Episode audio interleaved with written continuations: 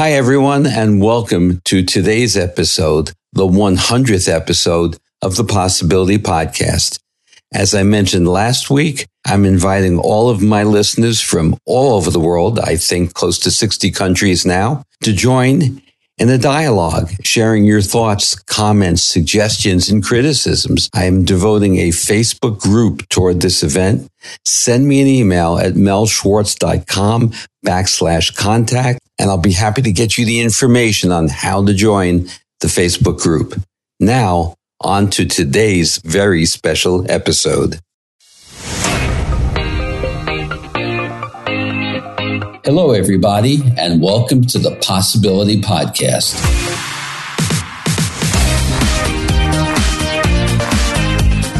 I'm your host, Mel Schwartz. I practice psychotherapy, marriage counseling, and I am the author of the book, The Possibility Principle, the companion to this podcast. I hope to be your thought provocateur, and I'll be introducing you to new ways of thinking and a new game plan for life.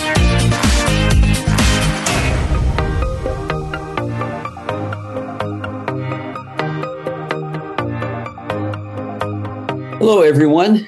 I'm really excited today to introduce a very distinguished scholar a man whose work and references I've come across over the years. He's been a great influence in my thinking.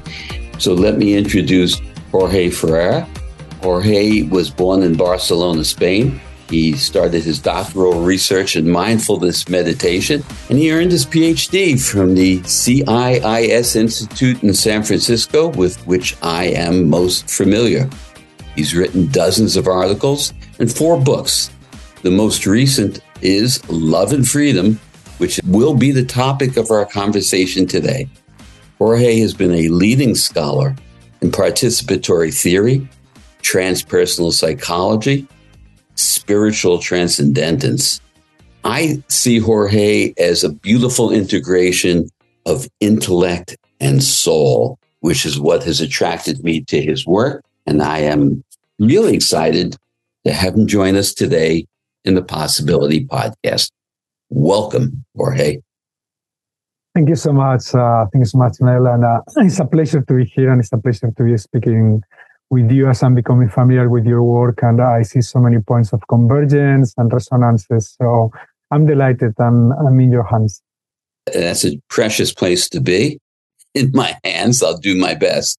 Um, let's dive into your new book, Love and Freedom. I'm going to ask you to, you know, explain or describe some of the terms. You will do them better than I am. Um, but your book, it has so many different pieces of fabric and texture to it. You're exploring both the difference between monogamy and polyamory with many terms in between. And you're looking at trying to overcome or transcend the need to create compartments are you this or are you that? So there is more of a non binary approach. And of course, there's a deep dive into the heart and soul and the guts of all of this. And let's just jump in. Can you share with our listeners the terminologies? We all know what monogamy is. People are, have a sense of polyamory. Dive into a bit and give the listener the flavor of what you're looking at. Okay, excellent. Thank you. So monogamy, everybody knows what it is. It uh, involves normally like a sexual and romantic exclusivity to one partner. Uh, and uh, it has been the predominant paradigm like uh, here in the West and in many other places in the world for more than centuries, for millennia. in many ways, there's a history there. Of course, like monogamy today is not traditional monogamy anymore. Uh, it's got the prevalent paradigm has shifted from until light, until death pull us apart to what is now called serial monogamy, in which people change monogamous partners every few years with uh, periods in between of exploration. So um, that's monogamy in, in, a nutshell. And then polyamory has been a paradigm emerging in the last decades that uh, basically, uh, in a way, I see it as a response to to the amount of like a uh, uh, adultery, cheating, infidelities that has happened uh, historically in uh, monogamous arrangements, uh, there was this author saying the history of monogamy is the history of adultery.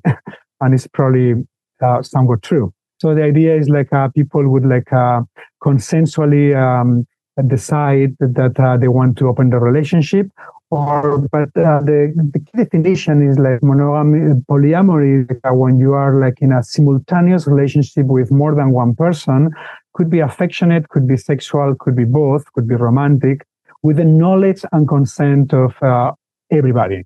your partner, if you have a partner, and their partners if they have a partner. No, the thing is like um, for me personally, and this is where um, a bit of my personal story comes in. Like, and I don't, I don't want to go in lengths, but uh, I experienced long periods in my life of both polyamory and monogamy, like almost two decades of each. And at some point, I felt like uh, uh, you know, I could live both relational styles without serious fears or conflicts. And I was kind of like had a sense of freedom, you know, to be able to, and, uh, and most importantly, I couldn't identify myself. People would ask me, are you monogamous or polyamorous? And I said, well, neither. Uh, it really depends on the, my life moment, the developmental pools, the people I'm in connection with, and uh, many other factors, you know. So I start kind of like coming across with uh, many different ways in which contemporary people are transcending that binary of monogamy and polyamory. And uh, I call that uh, novogamy, uh, novo new agamy union. Like, uh, I don't like new terms in general because they looks like you're presenting like a new canon, like a new kid in town, you know, that is superior to the others.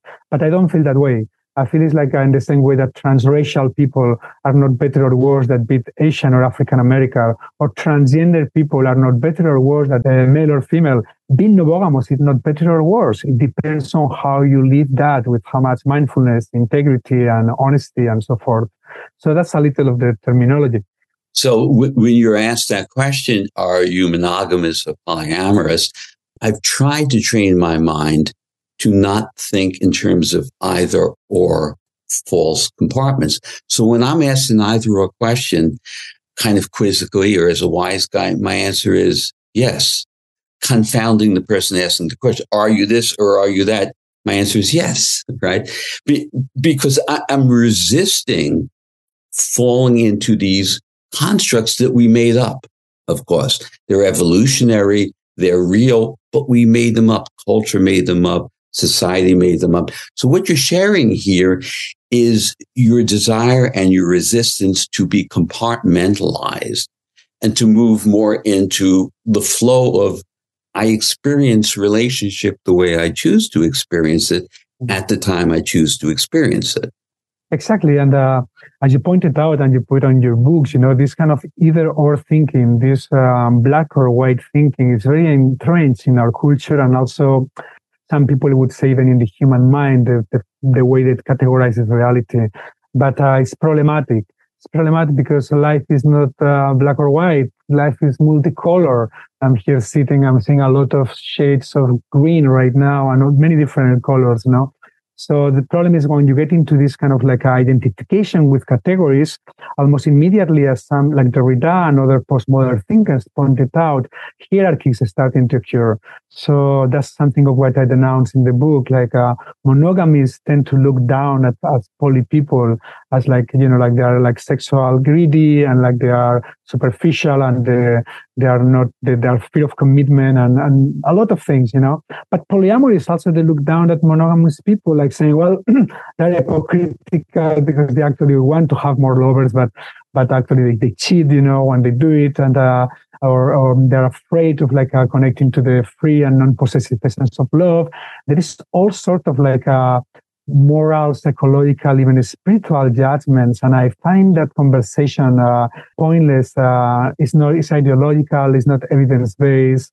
And uh, part of my book is trying to stop what I call the monopoly wars, and like to really try to open up into a wider uh, spectrum of uh, socially legitimate relational options that each person like can really craft the relationship and that can change on time.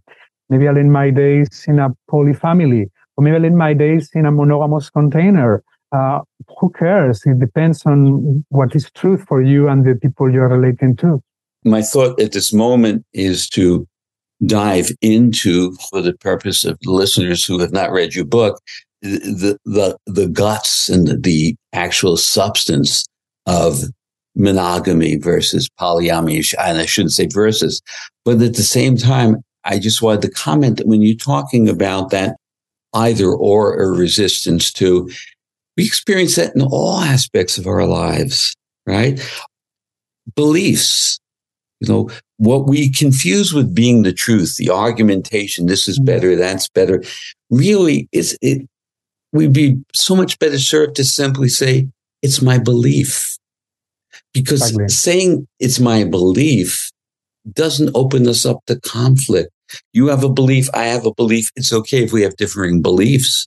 But when we break down into the warfare, like in the US, what's going on in this country politically, diametrically opposed beliefs about life, consciousness, yes. freedom. What does freedom mean? No different than monogamy versus polyamory. Different beliefs. If we can come to deactivate the, the hostility and say, I have a different belief than you. That's all. It's opposed exactly. to you're wrong and I'm right. But let's move into, into the core of it a bit, Jorge monogamy. So monogamy is the commitment we make to one another to spend our rest of our lives together in fidelity and in intimacy, emotional intimacy, sexual intimacy. The first book I wrote was called The Art of Intimacy, The Pleasure of Passion. Mm-hmm. And it began like this. The fact that half of marriages end in divorce, not the problem. The real problem? The majority of intact marriages after a period of time are no longer in love. Eros is declined. If marriage were a corporation, it would be bankrupt. We wouldn't mm. permit that failure in business. Why do we permit it in our lives? But my thesis is that those results are not necessarily inevitable. It's mm-hmm. that we are uneducated and illiterate in emotional mm-hmm. intimacy, and our own self actualization. You take two people who know so little of themselves and bring them together. Isn't that relationship destined or inclined to wither and not succeed? So, at the heart of monogamy, before we jump to, well, monogamy leads to infidelity, it leads to boredom, it leads to loss of passion, undoubtedly. But my first question is must it be that way, do you think? Is the problem in the form of monogamy, but as well, isn't it in the lack of spiritual awareness, evolutionary awareness, consciousness in the two individual people who truly don't know of themselves or each other? So I'd love your thoughts on that. In my experience, like the couples, uh, monogamous couples that have seen them like thriving for many years and been actually together until they die or in an early age for so many years. Um, in many cases, there was like that kind of like a commitment to growth, commitment to some kind of like a spiritual sense too, like uh, that can take many different forms, you know. And at the same time, like um, uh, even those couples uh, with, you know, there's always exceptions. We cannot generalize, but I would say it's safe to generalize that those couples were exceptions, the ones that would say, yes, and we kept sexual passion like super high from the beginning to the end. That's extremely rare uh, because, as you know, there is this phenomenon called sexual habituation That yes. is one of the Achilles heel of monogamous arrangements. You know, normally it starts kicking in after even weeks, months after regular sexual activity with the same partner, right? Um, but uh, especially after three years, uh, they call so-called three years each, it becomes kind of unbearable for most couples, you know. So those couples that have like achieved like a level of like a spiritual union, like a companionship, like a companionate love is called, you know, uh, very often they have done that sacrificing the transcendent powers, the regenerative powers of sexual passion. So that's all concerning my question. Is this necessarily so? Is this necessarily so? So um, in terms of sexual habituation, the you know the two strategies I've seen like you know, more successful um, minimizing sexual habituation. Uh, one has been one that connects already with this kind of like more trans-binary relationships, like in, the sense that uh, uh, there has been some studies on post-patriarchal couples, you know, who are happy together, but ultimately they are pseudo happy because the sexuality is not what it used to be. So many, there is an increasing number of those couples. They are called today monogamish, who are really connected, they are really together, they are committed to each other, and at the same time, they can give each other sometimes free passes when traveling, when going to conferences, when going to festivals, you know, and mm-hmm. that it seems that for many couples, it helps them to rekindle also the sexual passion because people, you know, with the diversity of their energies, they, they get reinvigorated and then they bring this to their homes, you know. Of course, it's delicate and both people need to be, have spaciousness enough to go there and, and so forth. But the other way of uh, also exploring, of experimenting in my own life, uh, is also the practice of like uh, sex without orgasm because when you start practicing sexuality without an orgasm, the um, the, the libido stays up, and actually, like orgasm is something like a device by Mother Nature for procreation. When you do that for a regular time with the same partner, the subliminal message coming to from the reptilian brain the, to our cortical cortex, saying like, ah, this person is not interesting anymore and people start looking at other persons and so forth. When you cut organs out of the picture, you know, and there is like studies that you have are familiar with the work. Uh, there's a beautiful book called Cupid's Poison Arrow mm-hmm. by this couple speaking about this and many phenomenological studies of many couples practicing this and things can change, you know, like uh, they, they, they reconnect. And I, I have like advised this sometimes to some of my clients with some good effects, you know, um, they are in a way like uh, patches, so to speak, on sexual habituation. It never fully solves the the deep thing. Uh, is it solvable? Um, I don't think so. I know people go to tantra and they go into king, they watch porn together. There are many things that people do, but there is something that is biologically almost inevitable in that decreasing of sexual passion. That, of course, for some people they compensate in other ways. You know through emotional intimacy and spiritual intimacy. And uh, uh, so that's also valuable as well. So I, would like to introduce the, the concept of uncertainty into this conversation. I often quote Oscar Wilde, who wrote, Uncertainty is the essence of romance. And we can all instinctively understand that and agree with that. But then the romance fades, the passion fades, and the eros fades. But my thinking there is does that necessarily have to be? Because more primarily, the uncertainty fades and the, the romantic, passionate relationship defaults to predictability. Now, predictability must be the death knell of eros and passion. So I just wonder, I look at the form and the content, the form, monogamy, and the things we know to be true. And then I also consider the content, which is what are the influences, perhaps um, habitually, sociologically, psychologically, to create these outcomes? When we first meet and fall in love, there's a sense of tremendous curiosity and wonder. I don't know this person. We're not completing each other's sentences. So sometimes, whether I'm working with a couple or I'm sitting with friends and I listen to them talking and I hear the conversation and I think, I don't know if they're actually speaking about the same thing because they don't ask questions like, so what do you mean by that word? I, wa- I want to make sure that word means the same thing to you as me. You see, there's this shortcut, the abbreviating of the communication, the predictability. And with that, the loss of being present. Now, when we're not present, what happens to passion? to eros. So, you know, I'm looking at this through many different facets because what you're saying is inarguably accurate. But then I come to, could it be different? Could a monogamous relationship not go down that narrow path? Now, thus far, that takes exceptional people.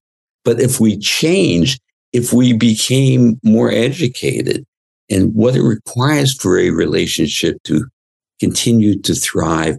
I go to a wedding and I listen to marriage vows of young couples and I think to myself, mm, good, good luck with that. Good luck. Right. Because th- there's a naivete, but yeah. I, perhaps I'm an optimist and I feel that it needn't be that way if yeah. we learned what we needed to learn to begin mm-hmm. with. Your thoughts on that? Yeah, I'm an optimist too uh, by nature, uh, like you, and um, and also a realist, a realist optimist. Uh, and uh, my sense is that uh, the key here is uh, part of what we were talking before. That is like the, uh, that the two people in a monogamous arrangement, uh, they need to be really open and committed to growth, to transformation. Yes. And that's like a life journey. When you're committed to growth and transformation, uh, you start seeing not only your partner, but yourself as a mystery okay? It's a mystery.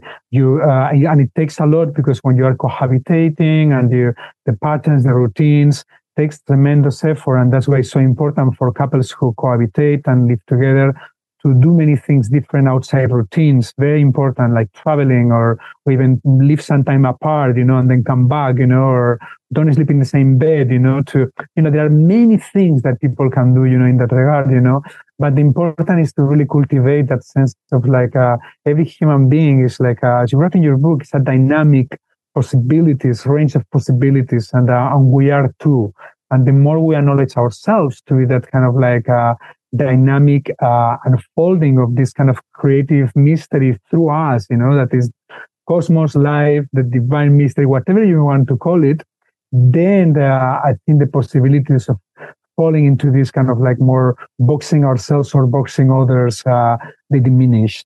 Still, um, they will be challenged, but I think there is much more greater chances for for harmonious and exciting relationships. The emerging worldview uh, which we can call transpersonal.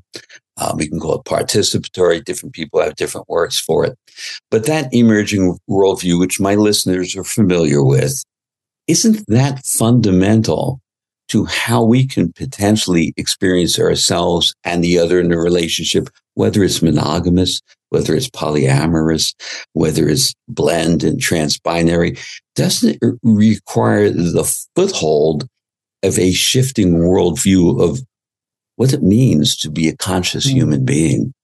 Yes, I think it's an important element because for me, uh, when they ask me about what do I understand by a participation, you know, uh, I explain it like participation for me is, is co-creation at so many different levels. At the levels of cognition, to understand that we are co-creating our reality and, uh, you know, perceptually, cognitively, you know, like, uh, but also at, um, you know, co-creation of all the parts of who we are, you know, uh, we're normal in our minds. That's part of the problem, you know, like, uh, but our, our, knowledge of our hearts, the knowledge of our instinctive wisdom of the vital energy, the knowledge of the body, you know, when we allow all this us to co-create our lives, things to, can become a bit more messy, but also more dynamic and more creative, you know, because the creative energy of life comes through our own vital energy. There is, of course, mental creativity, smart permutation of ideas, but genuine creativity is that the kind of energy that can create another human life, right? And can be used to regenerate ourselves and our relationships, you know? And the last one is like this kind of co-creation. And this is, of course, only for people who, who have like a spiritual disposition with the creative mystery, but not necessarily so because um, I'm amazed today at the amount of like cosmologists and scientists who embrace a mystical secular vision of the cosmos, you know, my friend Brian Swimme at, at CIS, and there are so many people every year. Uh, these new books on cosmology comes out like saying like you know we don't believe in, in creation or God, but the cosmos itself, the story of the cosmos is like a mystical event. It, it produces awe and reverence, and we are part of that. You know, we're part of that unfolding. So that in itself is like a like an amazing thing, regardless of your spiritual or secular worldview. I, I think that speaks to the heart of the matter in this shifting worldview. Oh, what you're referring to, and we all have different language for it. People will ask me at times um, my beliefs about a deity or a God. And uh, my response is, no, I don't believe that in any way. Oh, you're an atheist. No, I, I, I believe that the universe is inseparable. Reality is inseparable and that there is a conscious intelligence that is profound and beyond words. And we are a fundamental part of it. And therefore, when we then come to relationship, the possibility in quantum physics, we can call it the state of superposition. All possibilities are in this moment. What word do I choose in that moment? what physical affection or lack of do I choose in that moment in the relationship? When do I choose silence? When do I choose to intervene? Those possibilities are infinite, moment in and moment down. And when you speak of co-creating in a relationship, that's the conscious co-creating in that relationship. And of course, I think that we are in our infancy. I think that we are in uh, elementary school in terms of this awareness and what happens in relationship.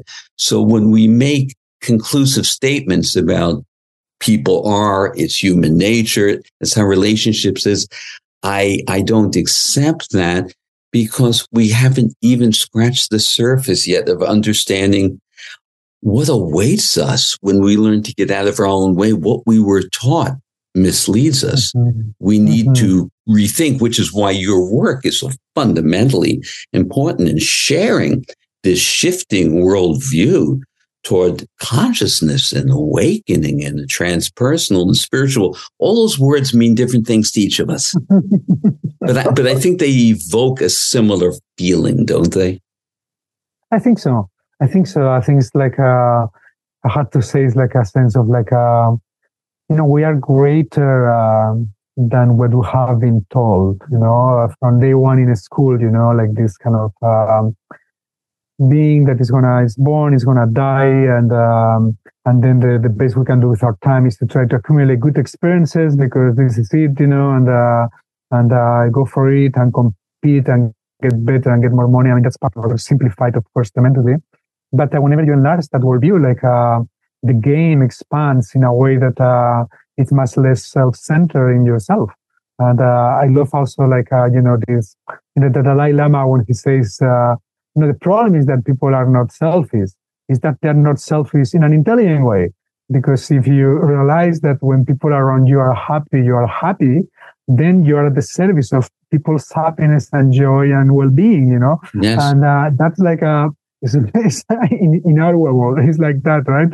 So uh, I think that's part of the shift, you know, the shift of, uh, but moving also connected to both spiritual and relational um, realms. Like um, this is part of what my book is also trying to deconstruct what I call relational narcissism, you know, in which every people get entrenched in their positions. Like uh, monogamy is the best, not just for me because it works, or I think it works, I want it to work, but it's, it's best, most natural, more healthy, more spiritual for everybody, or vice versa. Polyamory is best for that.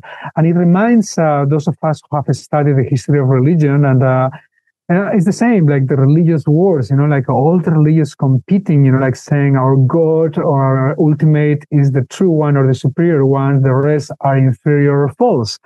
So it's this kind of a spiritual narcissism now, like a manifest in relational narcissism. So um, I think that's part of the work, you know, like to to really like shed, shed this kind of like um, you know gross and subtle levels of narcissism that we all have.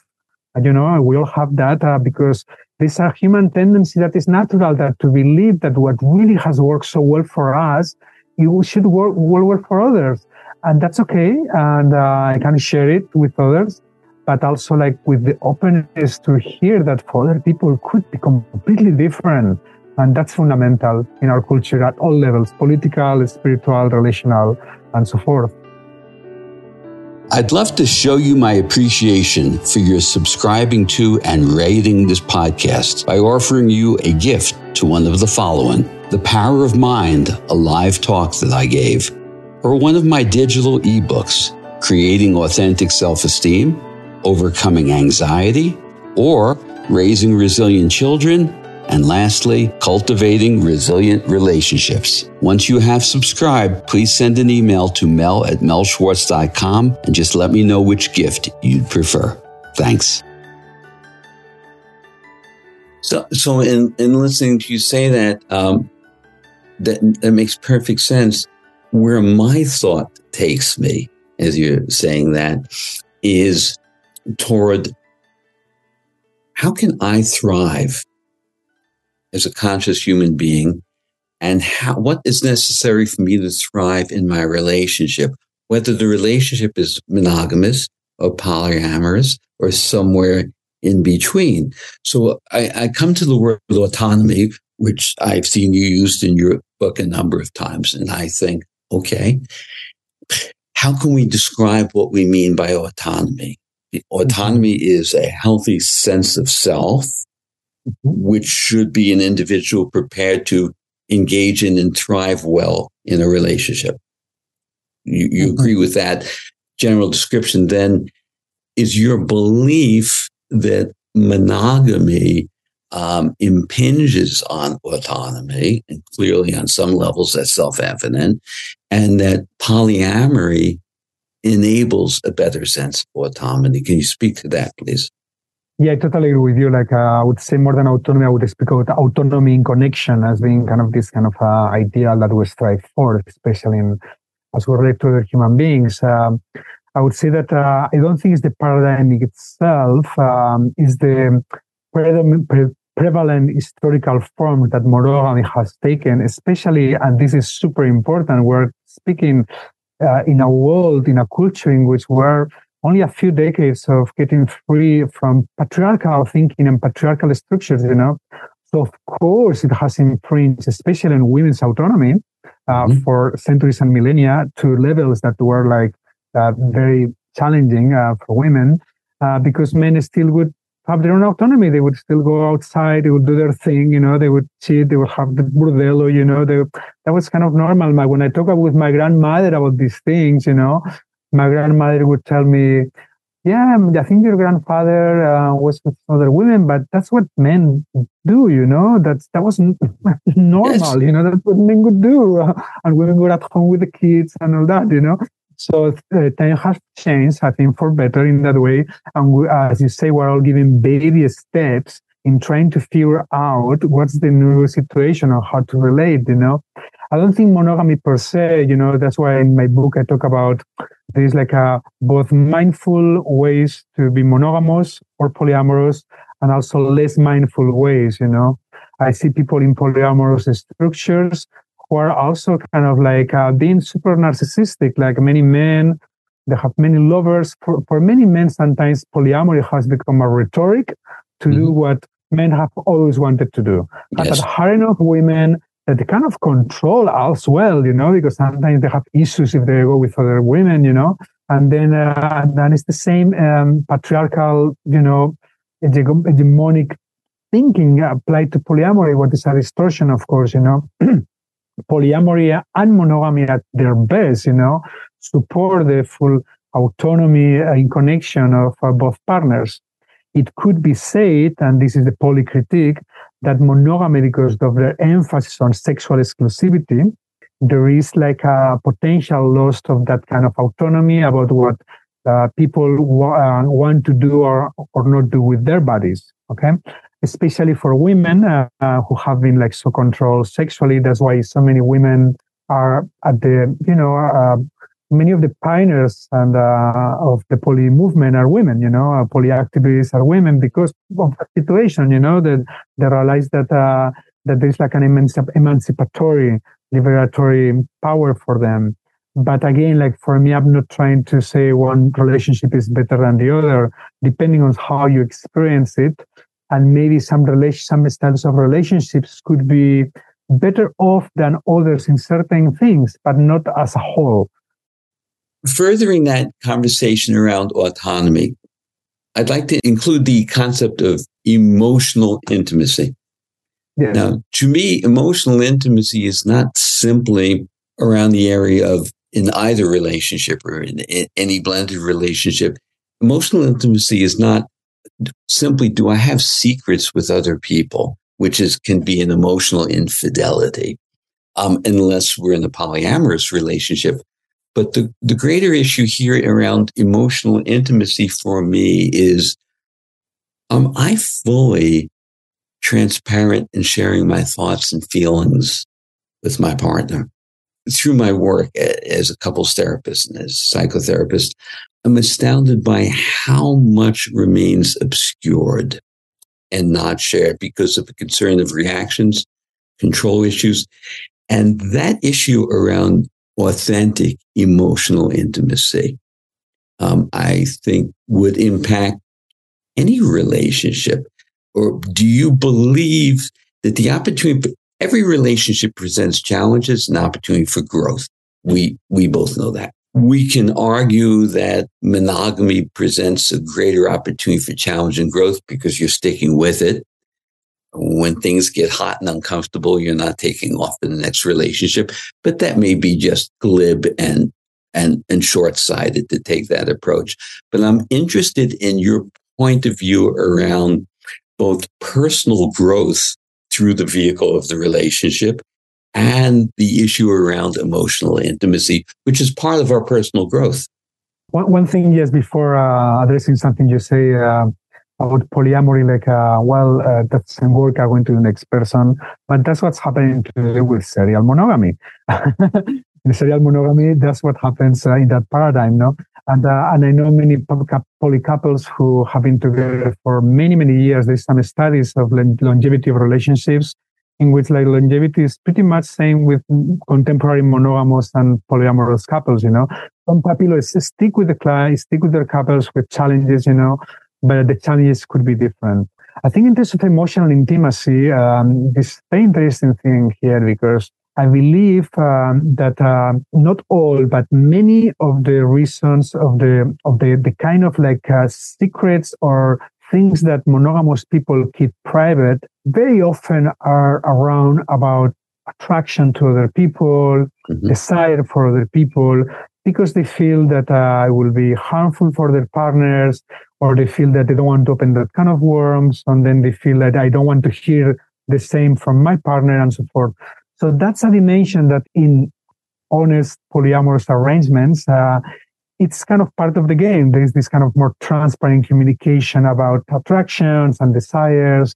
And in that way, in that particular area, I would say that the structure of polyamory, when well navigated, it can offer in that arena a deeper level, facilitate more of emotional transparency and intimacy.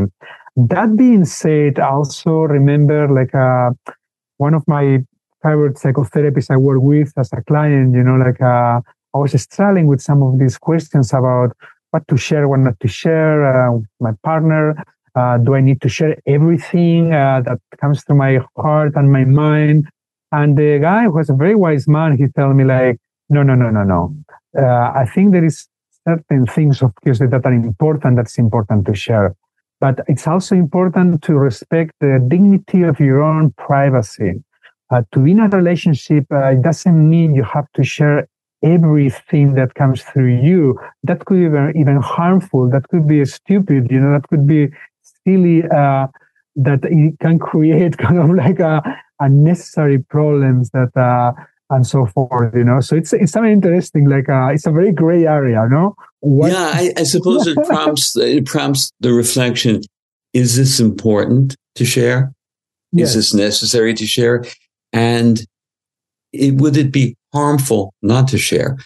How right. would I feel if I were in my partner's shoes?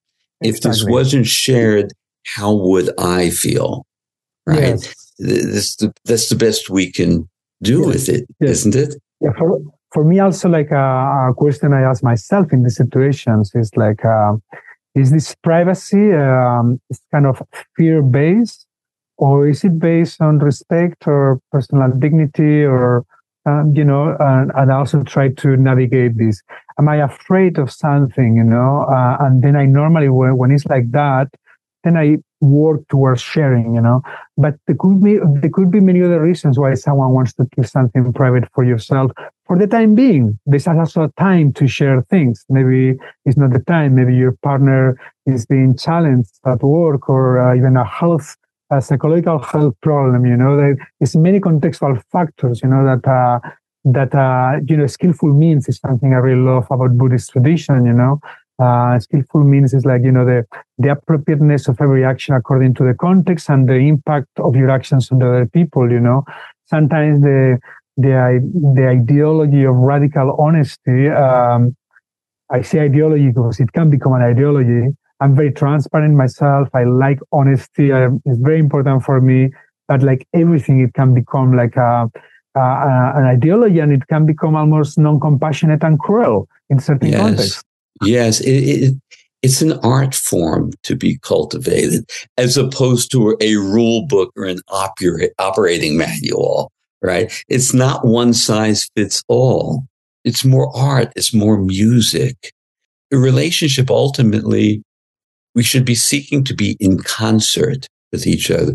Think about an orchestra, individual instruments playing, each musician playing their own instrument. There's autonomy, my instrument but we're operating in harmony, in concert, which is really the worldview that we're talking about, isn't it? We maintain our sense of self. People struggle with this when I speak about inseparability or oneness. You know, oh, so I have no more identity. No, you have meaning and purpose now because what you do and what you don't do impacts everything. So this provides meaning and purpose. So in relationship, I see it as the balance between self, playing your own instrument, but realizing that you're part of the ensemble. You're in concert. And the goal is harmony ultimately. We may yes. not love each other. We may not like each other, but we don't have to fall into disharmony, right? Exactly. Um, exactly. Is, could you speak because this piece in your book I, I, I, find fascinating. You you speak, of course, about jealousy, and you use a word that I had not come across before, compersion.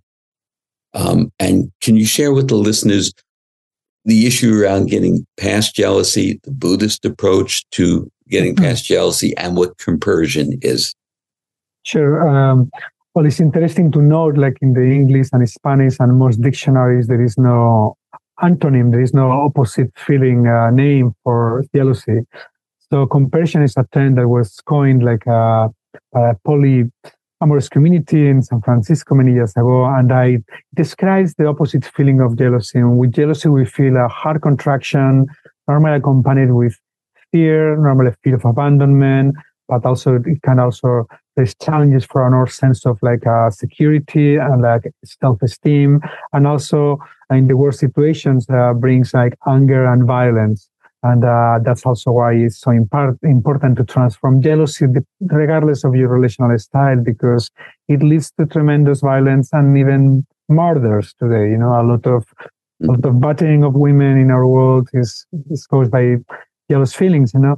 So um, there are many books in the um, in the um, poly literature talking about compersion, but uh, but there is no method to cultivate it. So I was like almost 15 years uh, studying Buddhism in the Buddhist tradition, and then and then these practices, you know, uh, of like uh, empathic joy um, that uh, is like to really like uh, to desire uh, well-being not only for yourself also for your partner, for people you love. But in, in Tibetan Buddhism, in the Buddhist tradition, you desire that well-being also for your so-called enemies, quotation marks, you know, like uh, the Dalai Lama would practice this, would encourage monks to practice this with the Chinese after they invaded Tibet and they did all these atrocities. Imagine, right?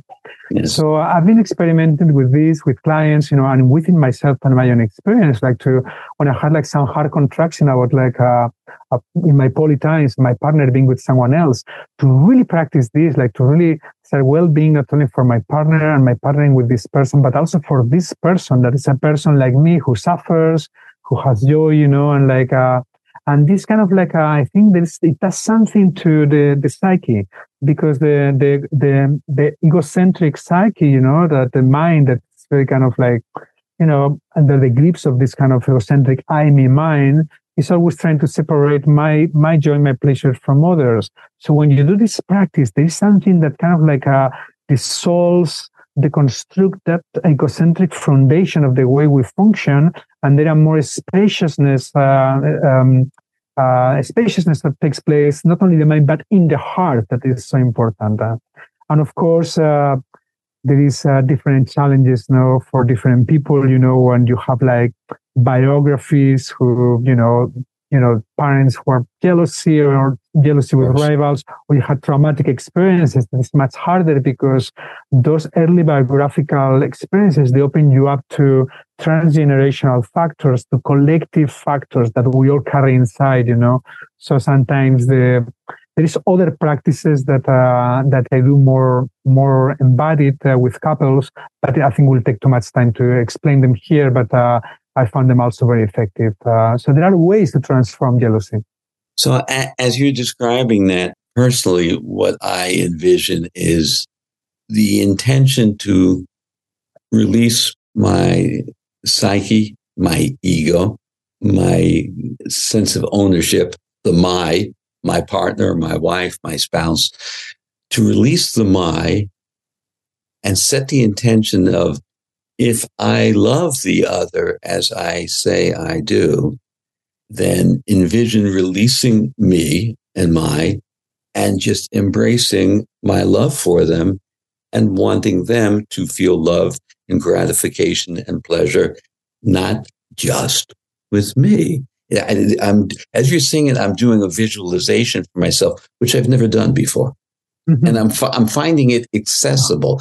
Not that it's immediate to reach it, but I can begin to picture what it might look like.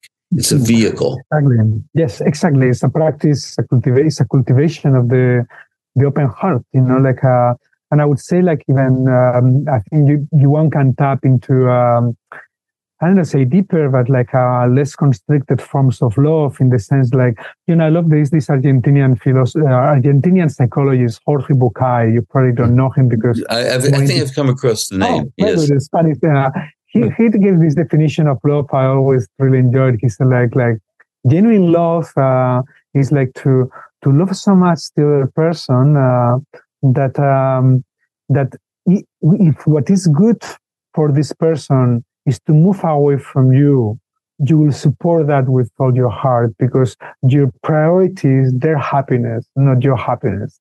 That's genuine love. And of course, uh, I think in our culture and society, and I think, you know, monogamous strictures, traditional ones have, and patriarchal strictures have fomented that, you know, like love is also very intertwined well with a sense of possession, a sense of possession, you know and that's tricky because I think like possession uh, for me makes sense on an instinctive, primor- primordial level, in the sexual level. To possess, being possessed are the cores of the instinctive world, you know, but they don't need to crystallize emotionally or socially. Yes, I possess this person as my possession. the the description of allowing yourself to feel love with the other moving away from you, of course, is not altogether an unusual experience for a parent. Mm-hmm, exactly.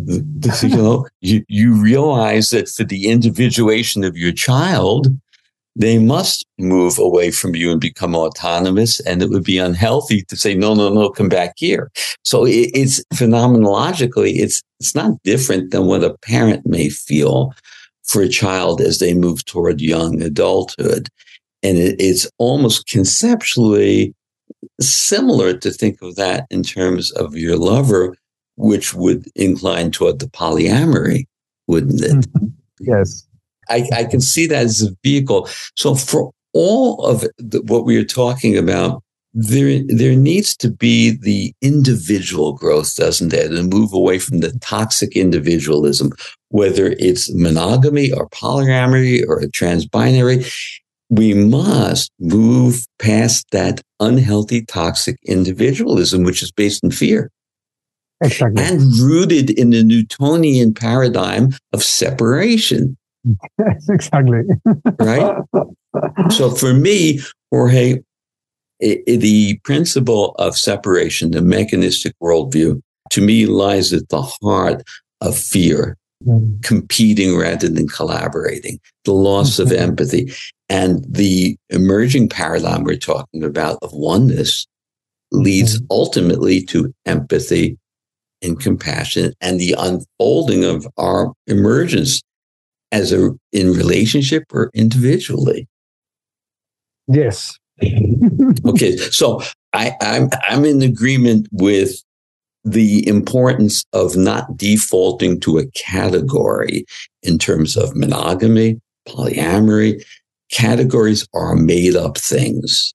Mm-hmm. Our mind made them up. You know, um, Alfred North Whitehead called that reification. Our mind yeah. makes something up, then if it forgets it made it up. we Absolutely. reify them. We, we take our thoughts and we turn it into a thing and the truth. And that leads to the toxic individualism. Yes, and we identify ourselves with those categories, and then that leads to the competition, like to the, the, the position of defending ourselves, our relationship style.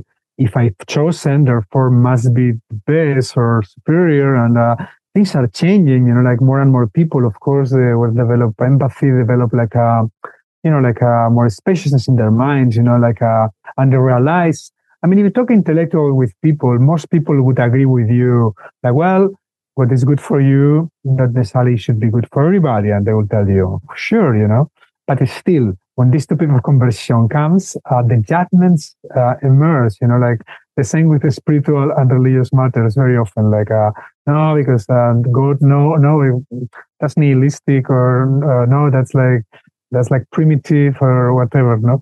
So it's, um, it's very sad a sad situation that I think people like like us with our different uh, approaches, you know, to the same participatory worldview, you know, and uh, kind from different places, but we're really trying to make this shift, you know, in relationships, in the way we live, in, especially in the way we relate to each other. No, that's like the basis, the basic foundation of humankind, how we relate to each other. No, uh, that's basic. To that end, at times, in my own provocative way, I might say, I'm not a human being. I choose to be a human becoming, which is which is to be unstopped. Why do I want to be a being? I want to be becoming. We to be in flow, which is, you know, it's easy these days. People talk about being in flow, but what does it mean to be in flow? Or people struggle with the question, who am I? And I suggest wrong question. Who am I would have a fixed answer how do I choose to become? How do I choose mm-hmm. to experience my life? Everything you're speaking about requires an unfolding sense of becoming, letting go mm-hmm. of certainty, letting go of right and wrong, mm-hmm. no matter what mm-hmm. form of relationship you choose. Well, this has been stimulating and fascinating.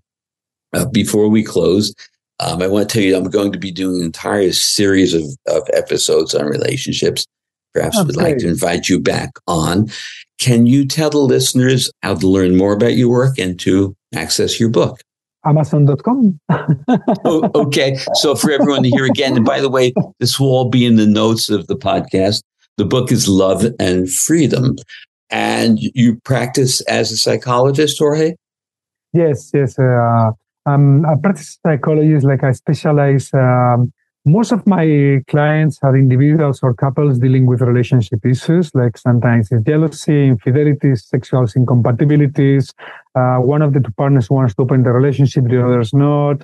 Things like this, you know, the crafting of uh, a relationship style that really works and is a creation, a co-creation for them, you know. And then I also have another side that is more like transpersonal psycho-spiritual counseling. But I would say like uh, 90% of my clients are on, on the relational field. And interestingly, many couples, most of the couples I've seen is the women, is the females who are trying to open the relationship. Interesting. Fascinating, fascinating phenomenon. Yeah, certainly. But I will also say, in general, in therapy, most people seeking therapy are females. Yes, of course. Well, they're more emo- they're in general more emotionally intelligent than male. Uh, talking about the critical mass, and yes. they have the, the instinct to process emotions, and uh, you know, it's like uh, more ingrained in many different ways. You know, but um, but at the same time, also there is a thing. I think there is like the thing of patriarchy we were talking before. You know, that more and more women are becoming less tolerant. You know, yes. for a man to tell them what to do or not they cannot do with their sexuality or their bodies. You know so um, that's very, we're going to see more and more of that. There's a shifting of, of old archetypes there. So last, last question. Um, do you work with couples and individuals by Zoom or only in person? Uh, I'm only by Zoom. I only work in person here where I live uh, in Ibiza. Uh, sometimes when we do like more embodied work, and then I work with uh, another therapist who do the physical work, and I'm kind of like supporting there as a witness consciousness. I facilitate that work, but um, there's international, so it's by Zoom. So, if one wants to reach you, do you uh, you have a website, or how yes. does, how do people contact you? Yeah, website is uh, jorgenferrer.com. Okay. And again, to, to the listeners, that will all be in the notes of the episode. Wishing you a wonderful day in Ibiza. Thank you very much, uh, Mel. This has been such a great a pleasure to be in con- conversation with you.